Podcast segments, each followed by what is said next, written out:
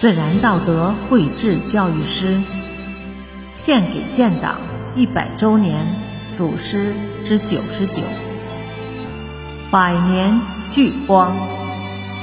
作者：山林子。刘谦初时任中共山东省委书记兼宣传部长。1929年8月6日，经青岛赴上海，向党中央汇报工作时，不幸被捕入狱。在监狱里，敌人用尽了各种威逼利诱的办法，对他施以坐铁笼、上压杠、灌辣椒水等种种酷刑，丝毫动摇不了他的革命意志。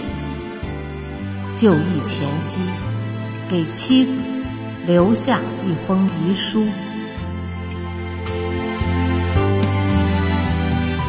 我现在临死之时，仅向最亲爱的母亲和亲爱的兄弟们告别，并向你紧握告别之手，望你不要为我悲伤，希你记住我的话，无论在任何条件下，都要好好爱护母亲，孝敬母亲，听母亲的话。